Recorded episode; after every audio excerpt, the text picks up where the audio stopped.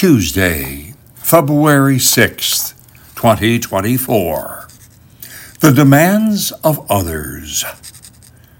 Jesus discovered that only by turning to God, when the crowds were pressing so hard against him, could he ever hope to maintain a sharp focus on his true reason for being.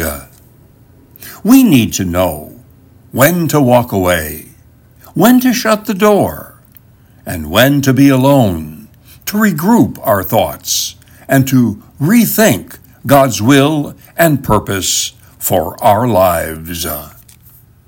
If we do not take this time, we could possibly crack under the load, go off in the wrong direction, say the wrong words, or do the wrong things.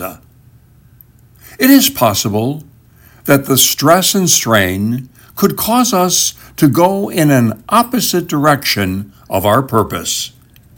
Suddenly, we discover that life is counterproductive from our intentions.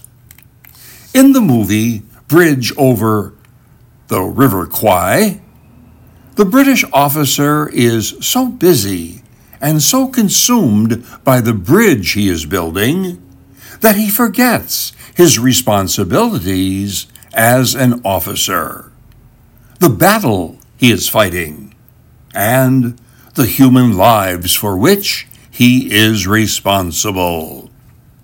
The purpose of his life at that moment is to lead his men and not to defend his bridge. How easily we can develop a fortress mentality regarding our church or our political party and forget the human needs that exist on our doorsteps. Might you have a fortress mentality when it comes to religious matters or political parties. Love and compassion are the highest forms of intelligence given to us by God. Please share today's message and do listen to my podcast.